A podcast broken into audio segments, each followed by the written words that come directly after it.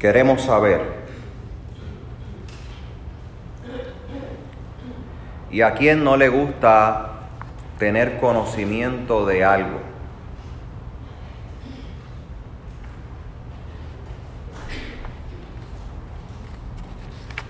Queremos saber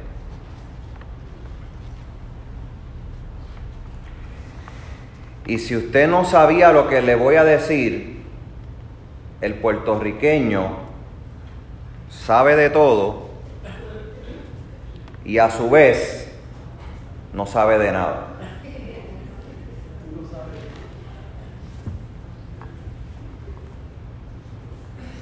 Acuérdese de eso bien. Puertorriqueño sabe de todo. Pero cuando la piña se pone agria, no sabe de nada.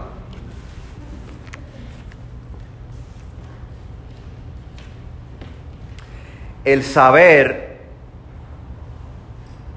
ha sido, dependiendo el contexto, afirmado o condenado.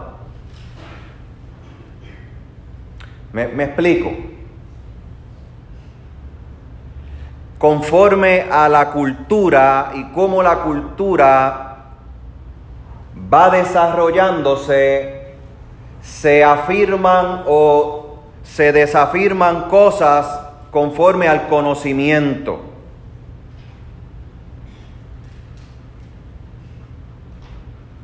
Hay sociedades donde solamente le es correspondido saber a un hombre. Y si es solamente al hombre, entonces, ¿qué sucede con la mujer? El saber o el obtener conocimiento para ella es algo que se condena. A tal punto que una mujer que se revela a ese estatuto social, se le puede ser quitada la vida. Usted ha leído la historia de la joven pakistaní Malala. En su sociedad, ella no tenía la oportunidad de adquirir el conocimiento al cual tenían acceso todos los varones. A todas luces, esta, esta ya joven es una luminaria y tenía deseos de conocer, tenía el anhelo de saber. Ella necesitaba tener la misma oportunidad y acceso a la información que tenían los varones. Cuando comenzó a darse ese proceso en su vida, atentan contra la vida de ella. A tal punto que, que no lograron asesinarla, pero le pasaron una bala por la cabeza, ¿sabe? Logró levantarse y recuperarse. Y en ese proceso traumático del cual se va recuperando, se levanta para hacer una voz que pronuncia que es necesario continuar dando los espacios para que otros y otras sepan. Crezcan en el saber, crezcan en el conocimiento.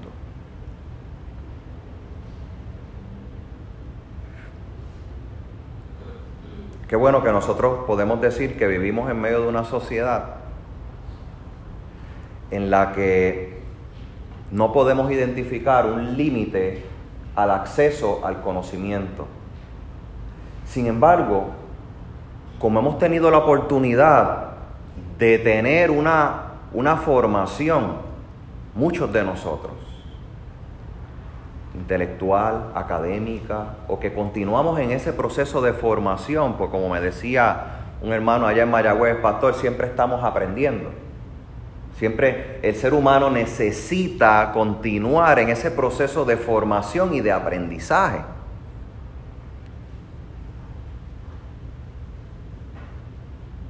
¿Cómo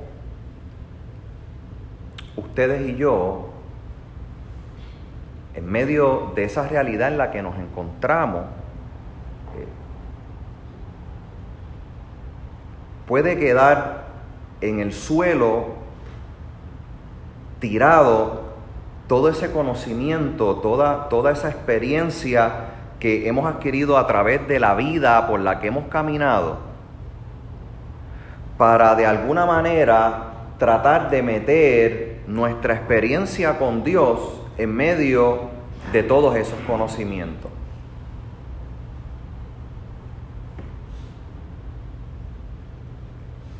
Este pasaje bíblico que leímos hace un momento, Marcos capítulo 13, versículos del 1 al 8.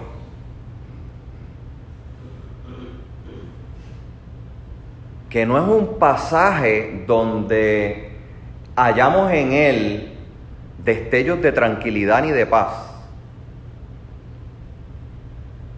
Puede volver a repasarlo y, y en el repaso que usted haga, identifique si hay algo con lo que usted pueda identificarse que allí hay algún destello de la paz de Dios.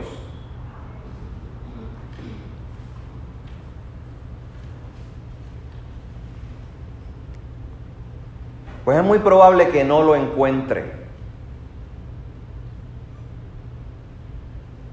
Comienza diciéndonos que va a haber una destrucción de todas las facilidades que están montadas en piedra. Luego los discípulos desean, anhelan, quieren saber cuándo es que eso que Jesús les está diciendo va a acontecer. Ellos quieren saberlo.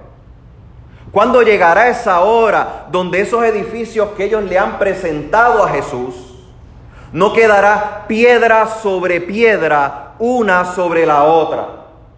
Hay un anhelo, hay un deseo. Pues el no ver esas estructuras establecidas y formadas para esos discípulos de Jesús era motivo de una catástrofe, de una crisis, algo que no les permitía tener un sentido adecuado ni pleno ni propio de su realidad.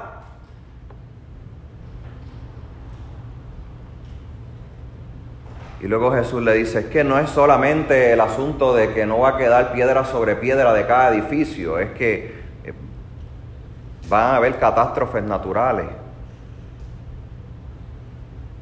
van a haber situaciones entre naciones.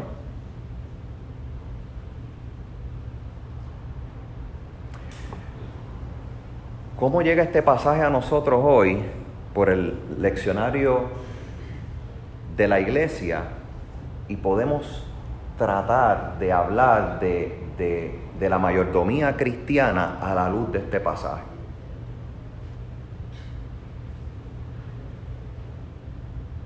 Pues en primer lugar, ustedes y yo que estamos metidos en este mundo,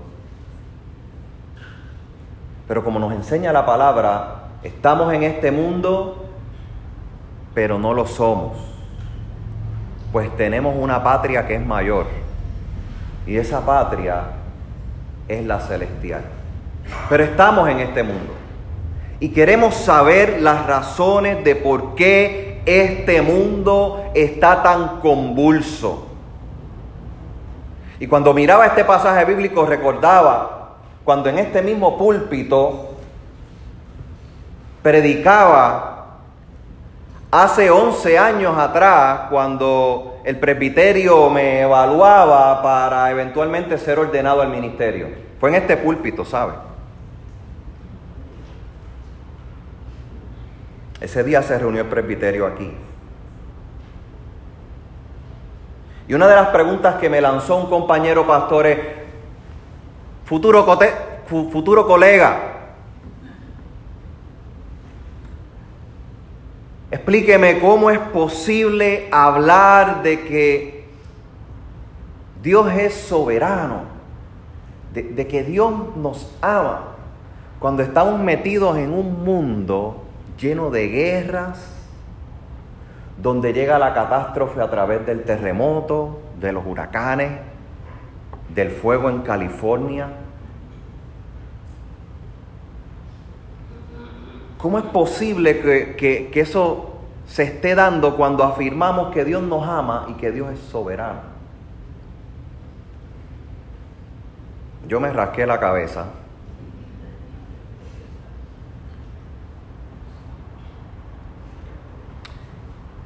le compartí algo a él que quiero compartir con ustedes hoy, añadiéndole otros elementos que le, permiten a uno poder contestar esa pregunta después de 11 años.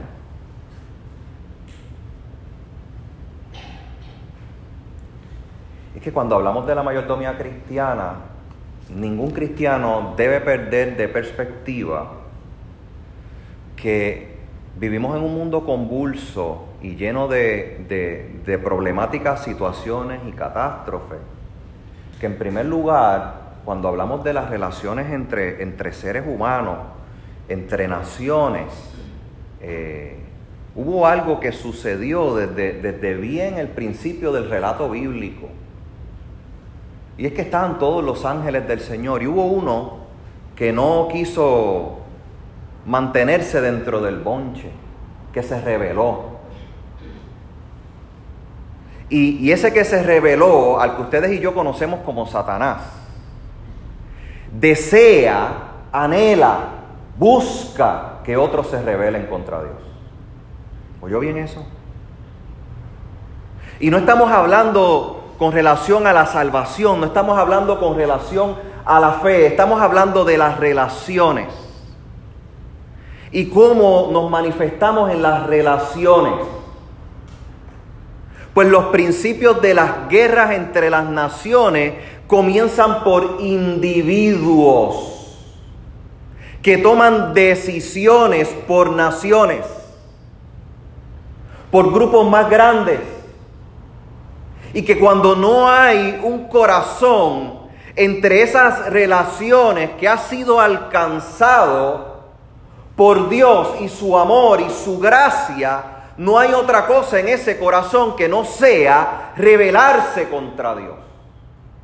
¿Y sabe quién gana el, ese primer paso en la batalla? Lo gana Satanás. Y ustedes y yo como cristianos, mis hermanos y mis hermanas, no necesariamente nos enfrentamos a una guerra de armas. Eso sería tema para un buen estudio bíblico o otro sermón. Pero sí nos, nos entregamos cada día a la experiencia del compartir con otros y con otras que no necesariamente son gente como decía el chavo del 8. Era él que tú no me simpatizas. Era el chavo. Kiko, Kiko, Kiko, Kiko. Es que no me simpatizas. Cuatro días estuvo el pastor de ustedes compartiendo con un grupo de gente que es de mi conocimiento, que no han pronunciado necesariamente palabras que nos afirmen como cristianos unos a otros en otras ocasiones. Y cuando yo estaba preparándome para entrar el miércoles al salón de clase, yo le pedí a Dios cuando abrí aquella puerta, y lo comparto con ustedes de manera genuina, yo, yo, yo le pedí a Dios que aguantara mi lengua, de no decir algo que no promoviera la unidad del cuerpo de Cristo. Y en segundo lugar, le pedí a Dios antes de abrir aquella puerta que me ayudara a perdonar a todos los que estaban allí reunidos, que yo sé que han mal hablado de nosotros los presbiterianos. Y cuando me senté en aquella mesa, tuve que hacerlo habiendo ejercido esas dos cosas primero, porque si no, no hubiese podido sobrepasar ni el primer día. Porque tuve esa lucha interna y no le podía dar el espacio como cristiano. No estoy hablando ni tan siquiera como pastor, estoy hablando como cristiano. Dentro de ese momento de yo ejercer la mayordomía, de no darle la ventaja ni la ganancia al enemigo sobre mí. Porque eso es lo que Él busca, que estemos en confrontación, que estemos en pelea, que estemos buscando lo que no nos une. Así que queremos saber que vivimos en un mundo convulso. Sí, vivimos en un mundo convulso porque está el enemigo de las almas, buscando otros que se rebelen igual que él a la autoridad de Dios. En segundo lugar,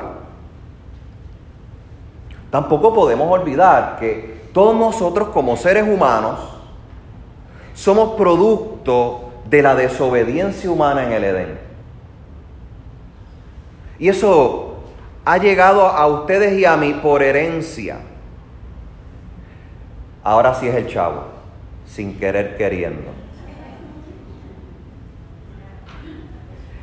Ese gesto de desobediencia en el Edén, que comenzó con Adán y con Eva, y luego fue producto de todo lo que ha acontecido en la historia de la humanidad. Esa desobediencia hace que de manera espiritual estemos desligados de Dios, desconectados de Él. Eso provocó en nosotros los seres humanos que nuestra relación con Dios esté corrompida. O para que sea una palabra que ustedes y yo entendamos, corrupta. ¿Ha oído esa palabra alguna vez?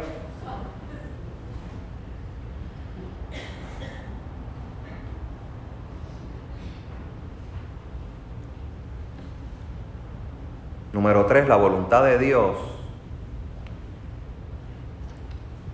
Con más frecuencia de la que ustedes y yo quisiéramos, no la realizamos. Y ponemos por encima de la voluntad de Dios nuestra propia voluntad. Dios deja de ser soberano en medio de esa realidad nuestra como, como sus hijos.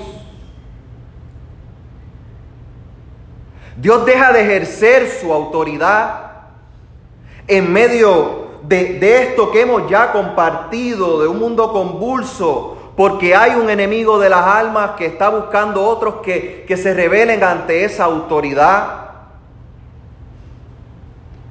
Porque hubo un momento donde el ser humano que estaba en total sintonía con Dios deseó ser igual a Dios y le desobedeció.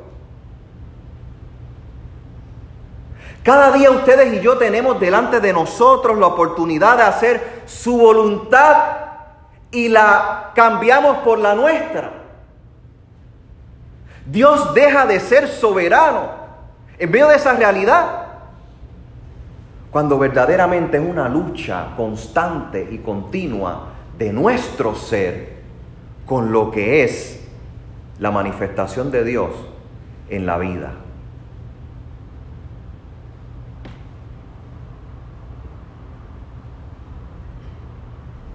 Pero quisiéramos saber también cuándo esa lucha acabará. Los discípulos del Señor están recibiendo un mensaje catastrófico. Los edificios se van a destruir. Y ellos simplemente quieren saber, como decía al inicio, cuándo eso va a acontecer.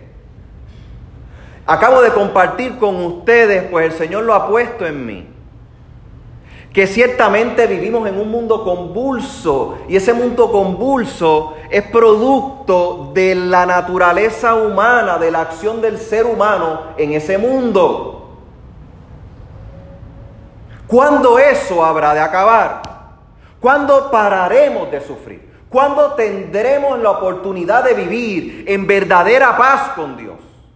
¿Cuándo dejará de existir en nosotros la lucha entre la carne y el espíritu? ¿Cuándo podremos decir que nuestro ser entero está en completa armonía con Dios? ¿Cuándo podemos verlo tangiblemente en las relaciones de unos con otros como hermanos y como hermanas? ¿Cuándo podemos verlo entre ciudadanos de esta linda tierra?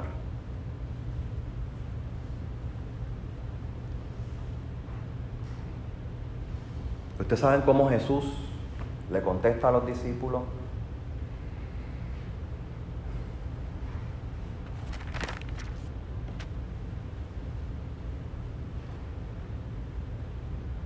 Mas cuando oigáis de guerras y rumores de guerra, no se turben. Versículo 7. Porque es necesario que suceda así, pues aún no es el fin.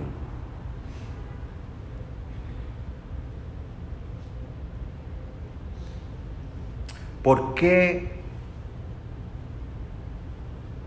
tenemos que seguir esperando? Queremos saber por qué hay que mantenerse a la expectativa. Y en esa expectativa nos cuestionamos, nos preguntamos, Señor, ¿dónde tú estás?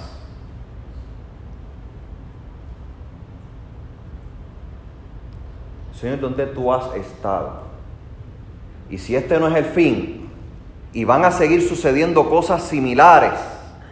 Y voy a tener que seguir sufriendo y pasando por momentos de dolor y de tristeza y de necesidad. ¿Dónde estás tú?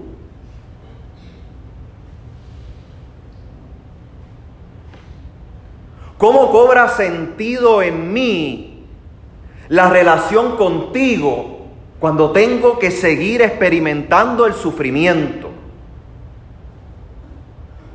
Cuando tengo que vivir catástrofes y si no las vivo, las leo y sufro por el que sufre.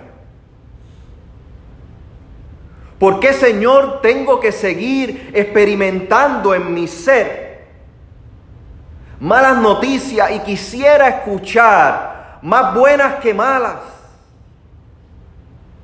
Queremos saber. Usted no se lo ha preguntado alguna vez. Queremos saber. Usted sabe que descubrí estos pasados cuatro días nada nuevo. Absolutamente nada nuevo. Quiero que vaya conmigo a un pasaje bíblico que usted conoce y yo también, y que nos va a ayudar a salir de aquí afirmando lo que sabemos. ¿Oyó bien eso? Vamos a salir de aquí afirmando lo que sabemos. Romanos capítulo 8.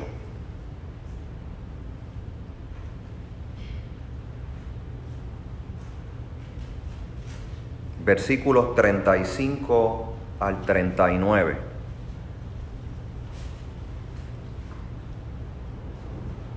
¿Quién nos separará del amor de Cristo? Tribulación o angustia o persecución o hambre o desnudez o peligro o espada, como está escrito, por causa de ti somos muertos todo el tiempo. Somos contados como ovejas de matadero. Antes en todas estas cosas somos más que vencedores por medio de aquel que nos ama. Por lo cual estoy seguro, oiga bien esto,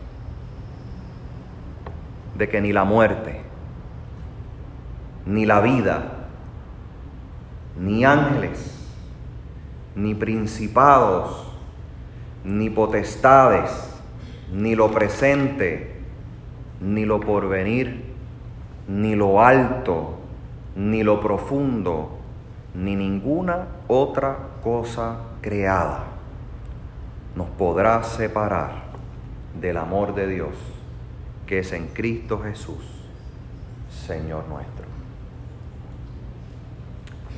Queremos saber por qué esto no acaba. Porque el Señor anhela y desea que sus hijos y sus hijas, ustedes y yo, recordemos que Él nos ama. Él desea que ustedes y yo seamos reflejos de ese amor en este mundo convulso. Ese amor que resiste cada día las acechanzas de aquel que vino para hurtar, matar y destruir. Pero el amor de Dios es nuestra vida y nuestra vida abundante. Eso que compartimos cada día con el que nos rodea. ¿Por qué no acaba, no acaba este tiempo difícil y duro? Porque el Señor desea que sepamos que de la misma manera en la que Él ha tenido bondad, misericordia, perdón y ha derramado su gracia sobre ti y sobre mí, el pueblo de Dios, la iglesia, donde estamos nosotros aquí ubicados hoy, Él desea que la iglesia sepa primero que hemos sido tocados y alcanzados por esa misericordia, por esa bondad, que hemos sido perdonados por Él y su gracia es la que lo consuma todo. Y cuando hay una iglesia que lo comprende y lo entiende primero, lo vive. Y esa es la mayordomía cristiana. Entender la magnitud del obrar de Dios en nosotros.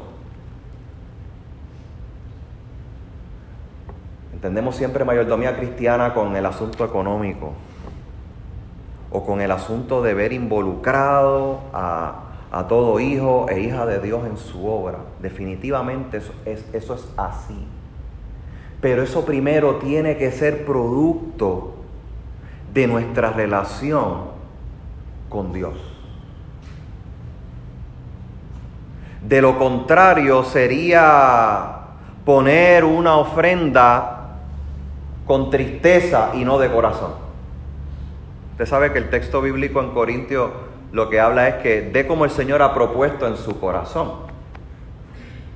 Dice, no con tristeza, no con necesidad. Pues Dios ama qué? Pues si Dios ama al dador alegre, es aquel que conoce primero ¿Qué fue lo que Dios hizo en mí, por mí y para mí? Por eso el apóstol Pablo decía, porque de Él, por Él y para Él son todas las cosas.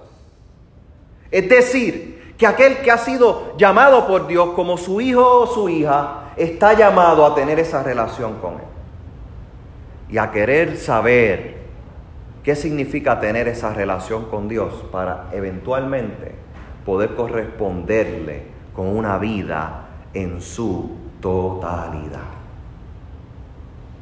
Mi amada familia, el pastor no puede prometerle, como no le he prometido nunca, y mientras esté aquí con ustedes no les prometeré, que viviremos, viviremos en un mundo o una sociedad donde vamos a estar metidos en una burbuja individual y donde nada nos hará daño, donde no vamos a sufrir, donde no vamos a experimentar dolores, ni tristezas, ni angustias, ni desilusiones, ni frustraciones. No les puedo prometer eso. Pero lo que sí les puedo exhortar como pastor pues así ha sido la exhortación del Señor a mí primero.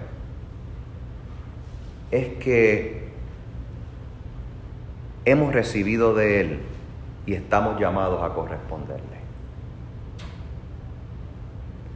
Procuremos alimentar nuestra comunión con Dios. Procuremos separar nuestro tiempo para dedicarlo exclusivamente a Él. Y cuando hayamos sentido el llamado de poder corresponderle con nuestra vida entera, que lo podamos hacer no con tristeza, ni por necesidad. Dios quiere a que cada uno de ustedes, como un servidor, nos podamos entregar a Él con gozo y con alegría. Que así Él nos ayude. Amén.